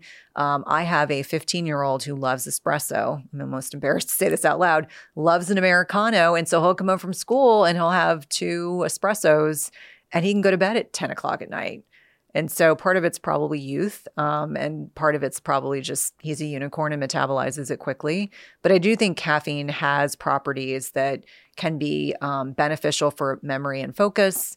Um, they can be beneficial for if you're trying to ward off a bad night of sleep, but also finding balance in terms of determining what works best for you. I had patients that were drinking eight, 12 ounce coffees a day. And I would say, What do you think that says about your lifestyle? And they would say, Well, I don't really sleep. And I was like, okay, well, let, why don't we work on sleeping more and drinking less coffee? Because caffeine also has, um, you know, chronically, habitually, if you're drinking a lot of it, has some addictive properties that, or tolerance properties that can make it harder to wean off. I'm not anti caffeine. I just think I don't ever want to be drinking coffee or drinking tea because I'm trying to make up for poor lifestyle choices. So I always say if I if I elect to drink green tea, it's because I genuinely enjoy it. I'm doing it as kind of a process. It's warm. It tastes good. I'm just going to enjoy it as as part of a strategy in my morning, but not something I do every day. It's really interesting because you know we some people like to shop, some people don't, right? And even if you like to shop, if you need to shop every day to function, that's mm-hmm. called a shopping addiction. And in that same way, sure, everybody loves a little bit of caffeine, but I think a good test is to go on a little bit of a caffeine break mm-hmm. We've written up a protocol before we could put inside the show notes for people to check it out. Just something that they can do. And it's something that I do probably every like two to three months. If you can't go like four days mm-hmm. or a week without caffeine, it's just an indication, again, no judgment, that there might be something deeper that's there. And even still, if you can, it's still beneficial to take a break and then to get back into it. Anytime I do, I generally have about one cup of cold brew a day, like ice cold brew. But when I go off of caffeine, including yerba mate or cold mm-hmm. brew, when I get back into it, I'm at like a half the amount that I had because it has so much more mm-hmm. of an mm-hmm. impact. And I actually kind of like it that way. Yeah. It's another powerful reason of incorporating fast into our caffeine schedule with a little bit of a break. Yeah, and I think you know it's really speaking to hormesis. You know, there's beneficial plant-based compounds that can push that hormesis lever forward but I love that you have kind of integrated into your lifestyle that you kind of have a check in point like, okay, let's see. Am I drinking too much? You know, a little bit is, you know, perfect for me. Um, I love the idea of cold brew. Uh, that's definitely like I, I, keep saying I endeavor at some point to be able to enjoy cold brew. I'm like I'm going to work that direction. And if it's if you don't like it, it's okay too, right? I think I, you mentioned you know the beneficial polyphenols, and caffeine is re- regularly reported as being the top source of polyphenols mm-hmm. for people. But also, you know, it's a little funny if the major source of polyphenols in your diet is coming from coffee. That is yeah. the state of America. Yeah. And it's probably an indication that we need a little bit more uh, healthy, colorful plant, you know, vegetables I- inside of our diet. Yeah. No judgment, but just probably some indication that we need a little bit more fruits and vegetables in our diet. No, and I couldn't agree more. And, I, and that's why I think there needs to be a variety. You know, we don't want to be I always say like monogamy is good, but we don't want to just eat the same foods every day or the same beverages every day or do the same type of fasting schedule or the same exercise every day. Our bodies really thrive on changing things up. And so much to your point about the breaks that you take from consuming certain, you know, beverages over time, I think that's really powerful. You are pretty active on social media and you have a good pulse of kind of the world of health in general, right? You're on top of it, you're always reading are there any kind of health trends that are happening today or sort of uh, things that are kind of viral at the moment that you kind of sit back and you're like, oh, I need to really sort of like set the record straight on this? Anything that's out there right now that you feel that you'd like to kind of comment on that may be a little bit misguided in its approach that a lot of people are either undergoing or undertaking? Anything mm. that comes to mind? Um, it, I think because I was talking to my 15 year old about this the other day about everything related to Liver King. And, okay, yep. you know, trying to talk to teenagers about the fact that, you know, it, it, as an example, yes, uh, nutrient dense foods like organ meats are beneficial. Could you give a little background because I'm pretty familiar with the whole thing that happened, but a lot of people are like liver what? Okay, so so Liver King is this prolific character uh, who's on social media and A real know, person. is- He's a real person, uh, and I say character in that he, Yeah, he yeah, appears yeah. to be a character and that he's funny.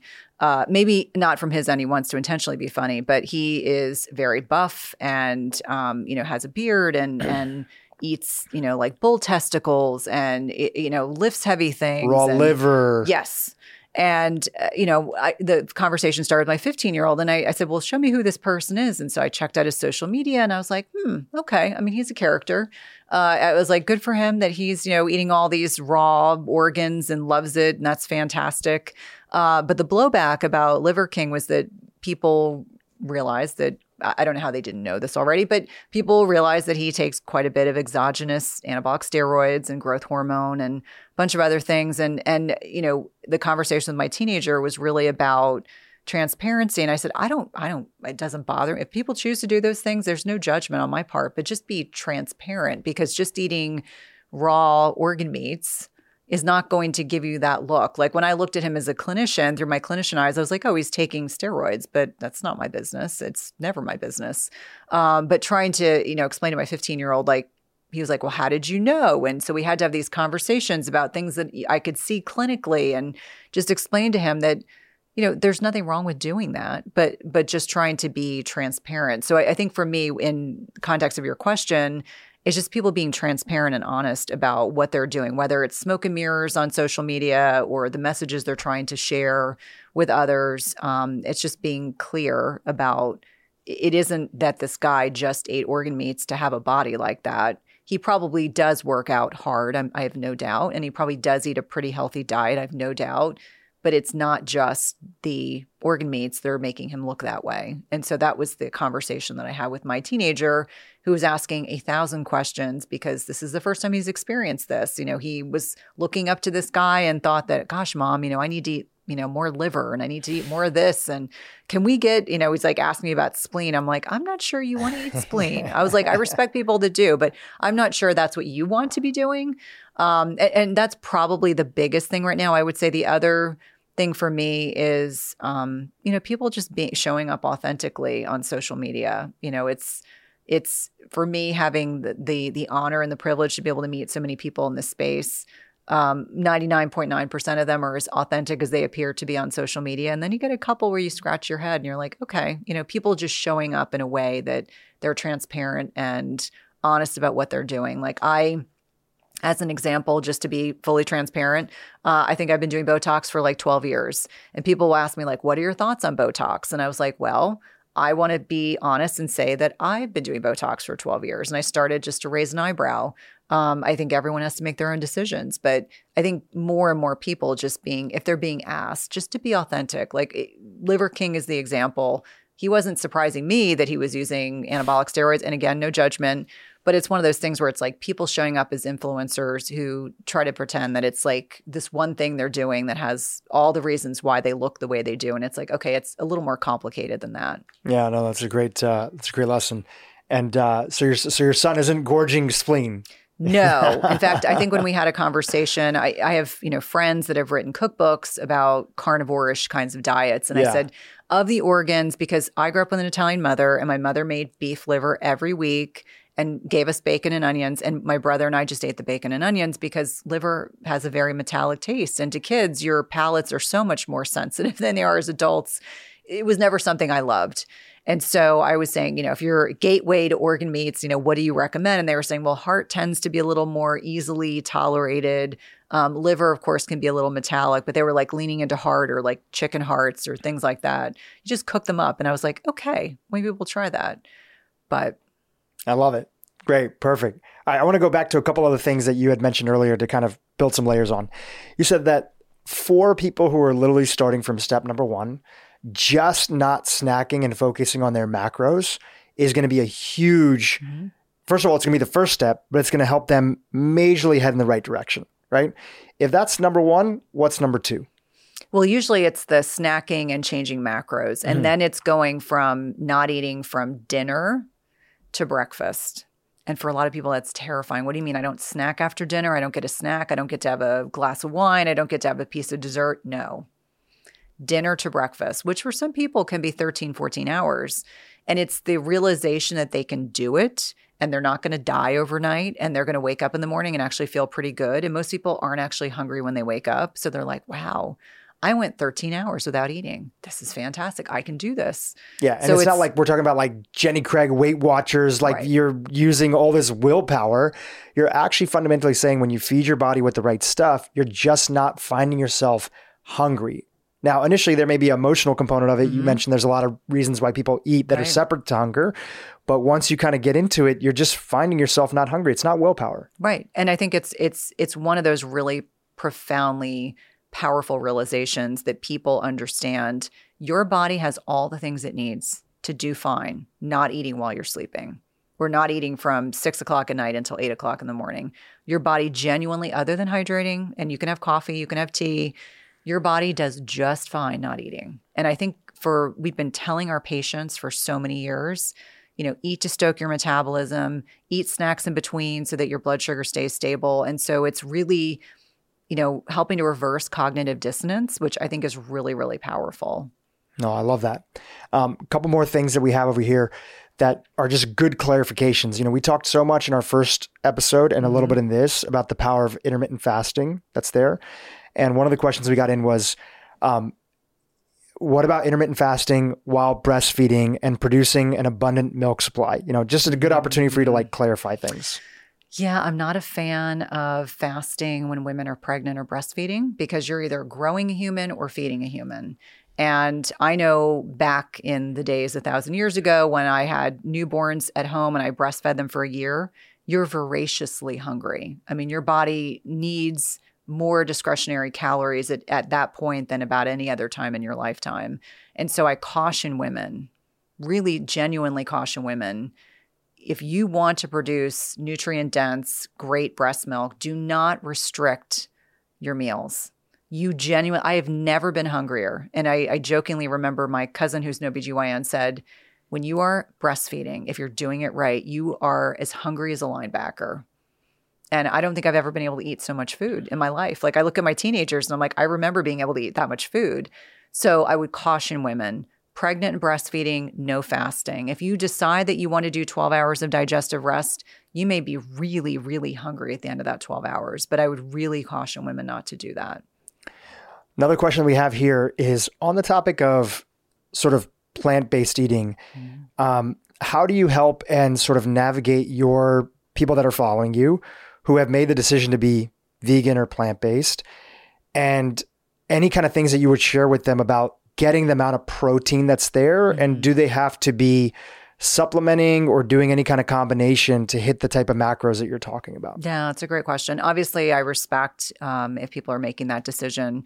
I think the challenge is getting enough protein in, along with not having a high amount of in, uh, exogenous carbohydrate intake.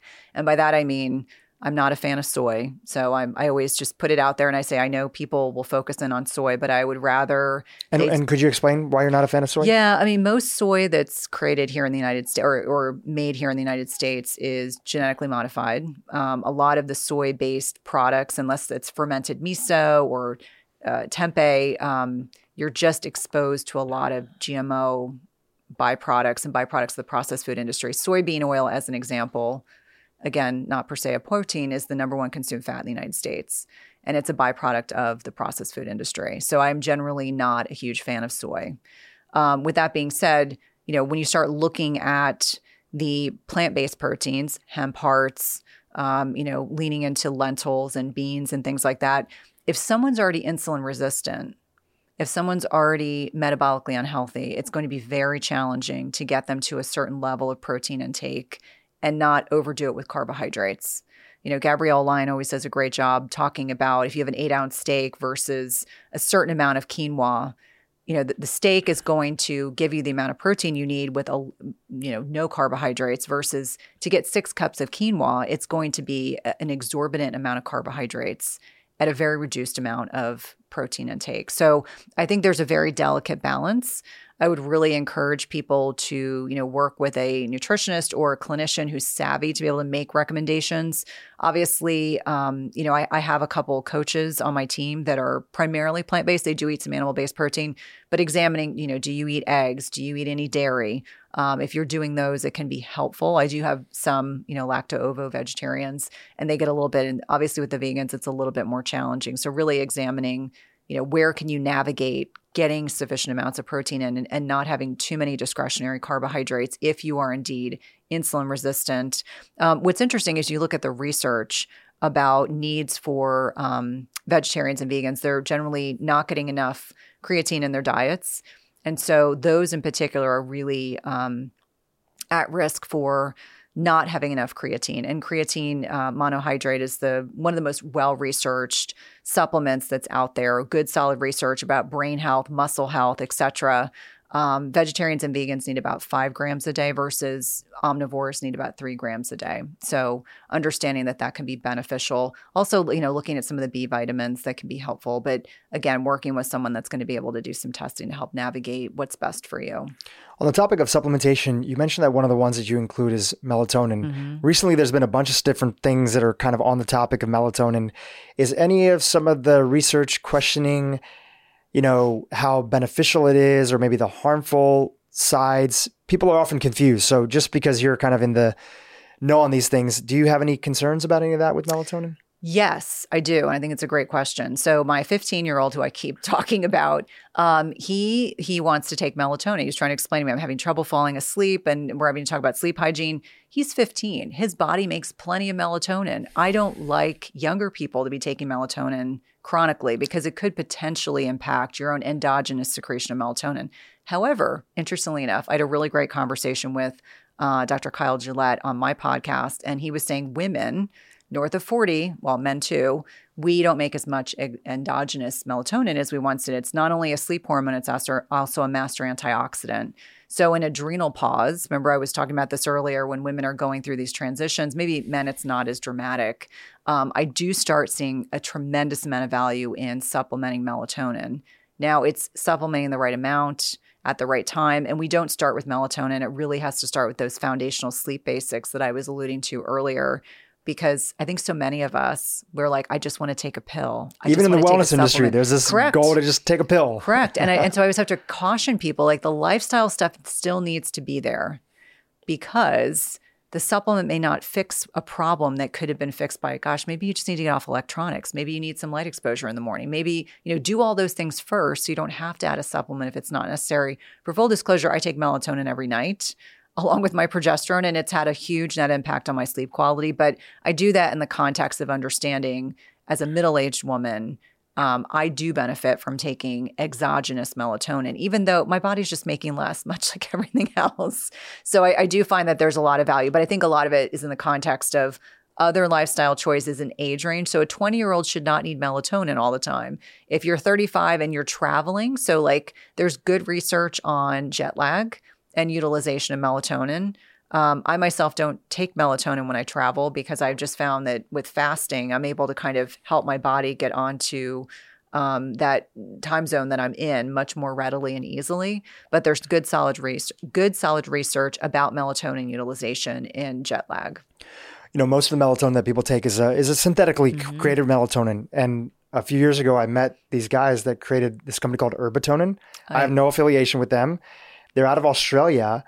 And then recently, one of my dear friends from the world of functional medicine community, Dr. Deanna Minich, mm-hmm. she's uh, IFM um, on like the board of uh, educators mm-hmm. and other things. She recently, I think, joined their company because she was so excited about the research that they were doing. Mm-hmm. And um, she's been putting out a lot of content recently.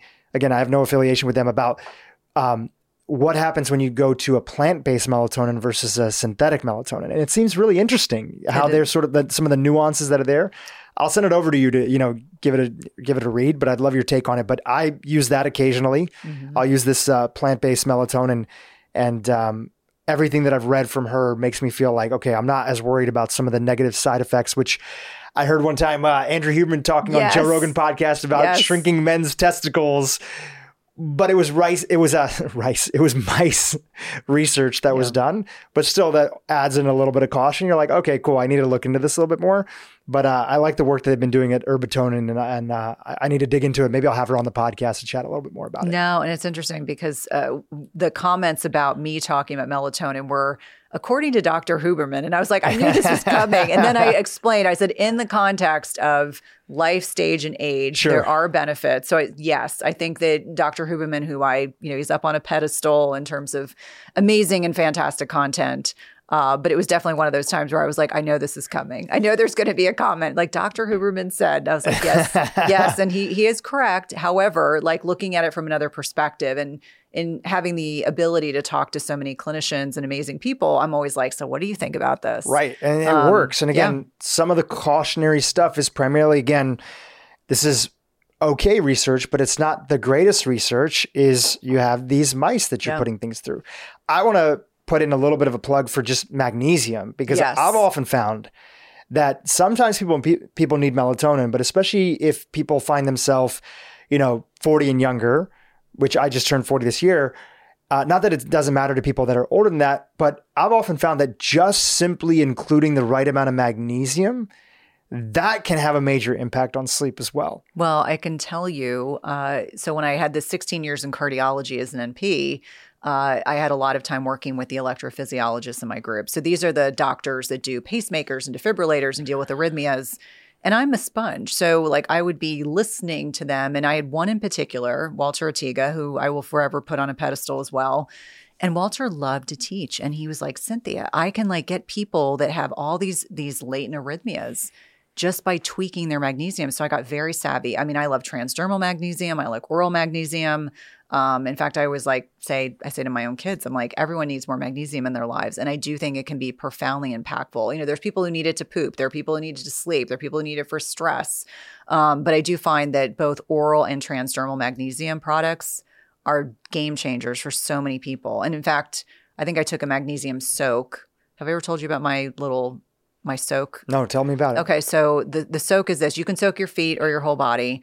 Um, it's one cup of magnesium flakes, one cup of baking soda, and then two tablespoons of borax. And borax is fine if you don't ingest it because people are always like, oh my God, borax. I'm like, you're not eating it, you're soaking in it. And so that helps potentiate the magnesium and it's really, really powerful. And so those are the kinds of things I used to do with patients. Of course, they were like, you want me to spray magnesium on my body and then soak in something? I'm like, yes and then it would they would avoid having you know more procedures and more medication and to me that was really exciting like something that's so seemingly benign is so powerful absolutely you know the other thing that i think about is that like i'm a huge mountain valley spring water fan mm-hmm.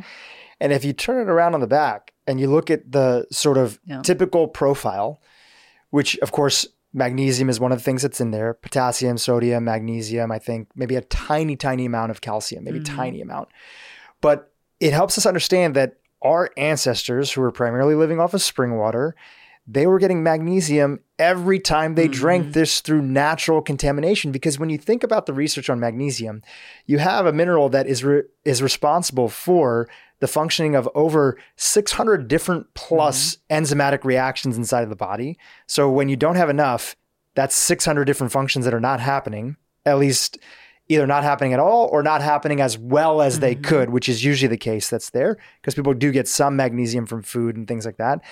And then you think like, well, what the hell were our ancestors doing? Well, they probably had natural contaminations from their interaction with the dirt, but probably through spring water alone, were just getting an ample amount of magnesium throughout their life, and it never was really an issue. Yeah, it's amazing, I, and I, I, think it's such a simple concept. Um, you know, it, it's interesting in hospitals, the number one prescribed magnesium was magnesium oxide. Mm. Do you know what the absorption rate is of magnesium oxide is? I don't. 11%. Wow. And so we were giving our patients all this crappy magnesium, literally. And it wasn't until I started, you know, working with these this, these electrophysiologists that I was like, oh, different formulations are important. So if someone's listening and they're like, I don't, I don't know, I this is new information. Magnesium L-threonate, as an example, crosses the blood-brain barrier. You know, magnesium glycinate is great for absorption, but it can also help if people are constipated. And I find a lot of people are constipated. And so finding the right formulation of magnesium for you is important. But if you have Magox in your supplement drawer, toss it. It's garbage. I love it. Perfect. Like that, just like melatonin, and how you Mm-hmm. targetedly use it. And then we talked a little bit about magnesium. Is there anything else that you find that once somebody has the basics, because again, they're called supplements Mm-hmm. to our lifestyle, right?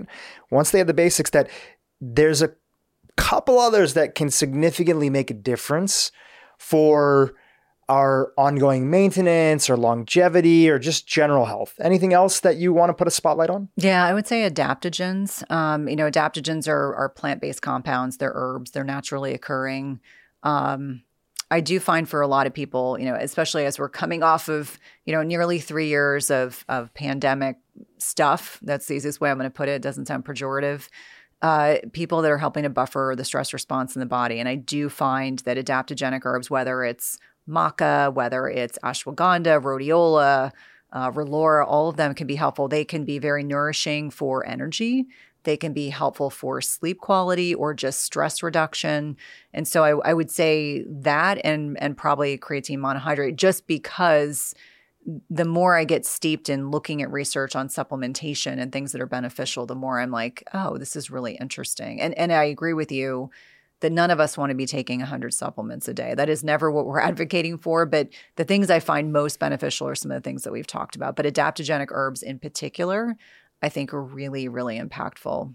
What about fish oil? Do you ever supplement with it? Do you ever? I Don't. Um, I would rather get it from fish because, you know, we could have one good sized fatty fish meal a week and we should be able to get in enough EPA and DHA. I find that, um, you know, sometimes the biggest issue is relevant to quality and it can be hard navigating you know for the average consumer they assume if i go on to amazon i'm i'm always consistently going to have a high quality product a lot of the pharmaceutical grade supplements they don't allow their products to be sold on amazon does that mean that there are others that are out there that are okay yes but as a general rule so i think you know fish oil like qualities is a concern in terms of rancidity um, and I generally will say to people, like, just make sure you have a fatty fish meal at least once or twice a week. And, and that will generally give you what you want. If people are looking to not be taking high dose fish oil, I know that there are others that really like it for brain and cognitive health, but I sometimes will say, like, try to get it from the food first. And then if that's not effective enough, then we can always talk about adding it.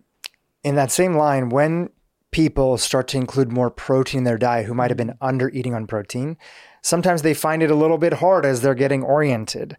Um, how do you feel about protein powders and any general guidance that you would offer to people as they're navigating that space? Yeah, and it's a great question. I think that um, I'm a realist. I have uh, teenagers at home, and they are both athletes. And it would be impossible for them to get in enough protein like they want to, ideally.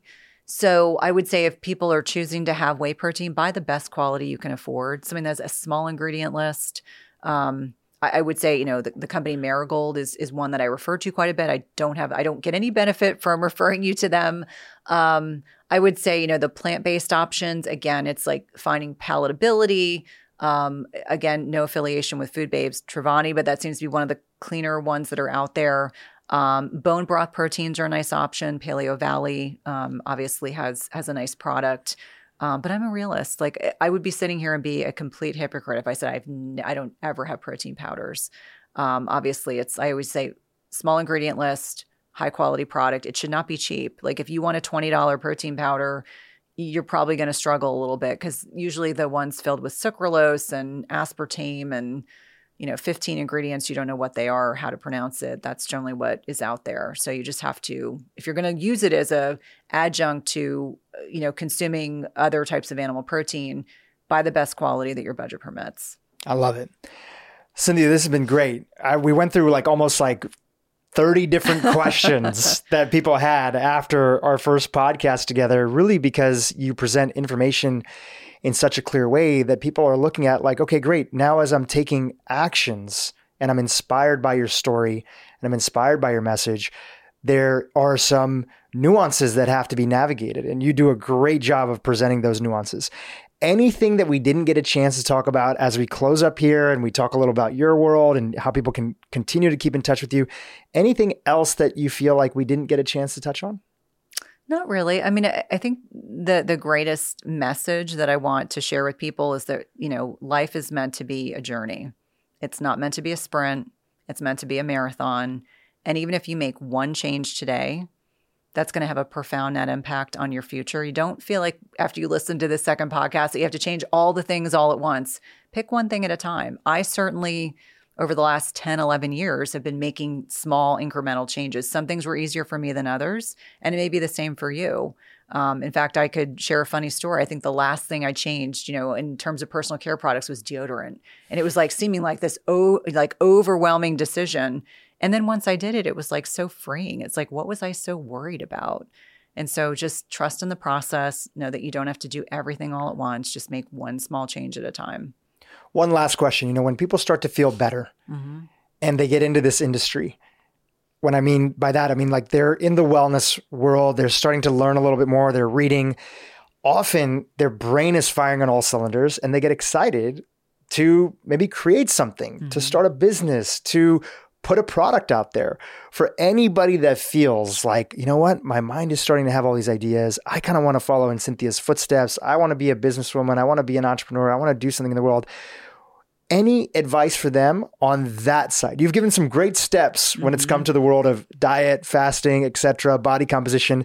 What about your business side of things? Any first steps, resources that were helpful for you mm-hmm. as you embarked on your journey as an entrepreneur? Oh, I love this question. Um, I took a leap of faith. I had no business plan and uh, really just told my husband, I'm going to be successful. And I think he thought I was crazy one of the most important things I did at the very beginning was I hired a business coach. And yes, it was a scary investment. It was like, oh my gosh, I've never made an investment this. I, I mean, it, it's an appropriate investment for the stage of business I was in. Every time I've invested in my business with business coaching and mentoring, has come back to me a hundredfold. Mm. So if you're really genuinely interested in becoming an entrepreneur, surround yourself with people that know more than you do and and surround yourself with mentors and and other entrepreneur types that you can look to for like I want to be like that person or I want some I want to be able to model myself off of someone else in my field that has done this. At the time that I made the switch from clinical medicine to entrepreneurship, I didn't know any other NPs that were doing what I was doing. Plenty of physicians, but not NPs. So I would definitely look to people in your field that have made that transition and be able to connect with them, um, networking is certainly very important, and you know the mentorship piece. Every investment I've made in my business with mentors has come back to me a hundredfold. So don't be afraid to make that. Don't be afraid to to you know make that scary investment. I love it. You know, sometimes people have this idea, well, why would somebody want to mentor me? Why would somebody want to give me advice? And the thing that I try to remind people is that, you know, people who regularly mentor, and that doesn't mean that this person may be signing up to be your mentor for 10 years or meeting you with you every month. You know, it's a big time commitment. But having a coffee with you a little bit here and there, or checking in on you every few, mm-hmm. so many months, they want to pay it forward because somebody did that for them. Yeah. Somebody did that for you. Somebody did that for me. Mm-hmm. Now, that doesn't mean hit us all up with all these mentor requests, but go and find your version of that mm-hmm. that's in your local town that you have access to. Just somebody that's one step ahead of you that can tell you the first steps of setting up a website if you're trying to make something in e-commerce or if you have a vision for a product that's out there how that space work and what it looks like to have something successful in that category so people who have had mentorship they want to pay it forward but they want to do it to people who are not transactional like mm-hmm. i'm just going to come to you to get something and then i'm going to go on to something else they want to see that they want to mentor people with the right heart that are in it for the right reasons. And if that's you and you identify with that, you know, take that leap of faith and maybe reach out to somebody. Absolutely. I, I cannot tell you how grateful I am for every person who has helped, you know, help me along the way in my business. And I always say, like, I've always been someone who's intellectually curious and I think that's made all the difference. Just showing up with gratitude and just being appreciative and grateful of people's time, I think goes a really long way. Beautiful. Uh, let's talk about your world again. We mentioned it before, but just let's go through the list. You know, book, uh, the coaching, and, and anything else you want to put the spotlight on, including how people can keep in touch with you on social media. Thank you. So the book is The Intermittent Fasting Transformation that was published in March. Um, podcast is Everyday Wellness. That's my podcast. And then I have a co-hosted podcast with Melanie Avalon called the Intermittent Fasting Podcast. If you want to learn kind of like this, kind of like a Q&A session, you know, Melanie and I answer all questions. Um, I am super excited to state that I now have a coaching program that goes along with the book. So if women are interested or clinicians are interested in um, you know, coaching their patients through intermittent fasting and metabolic health. I have a whole coaching program for that, but you can catch me on social media, Cynthia underscore Thurlow underscore on Instagram. Be careful, I can be a little snarky on Twitter. I get in trouble every once in a while. and I have a free Facebook group that's intermittent fasting lifestyle backslash my name, but I would love for you to reach out. And of course, my website, which is www.cynthiathurlow.com. Amazing. All the links in the show notes. Cynthia, thanks so much for making this happen. You know, you're in LA, you're doing some other podcasts. I appreciate you squeezing us in Absolutely. there. Absolutely. And it's been a fun conversation. I hope we get a chance to do it again one day in the future. I would love that.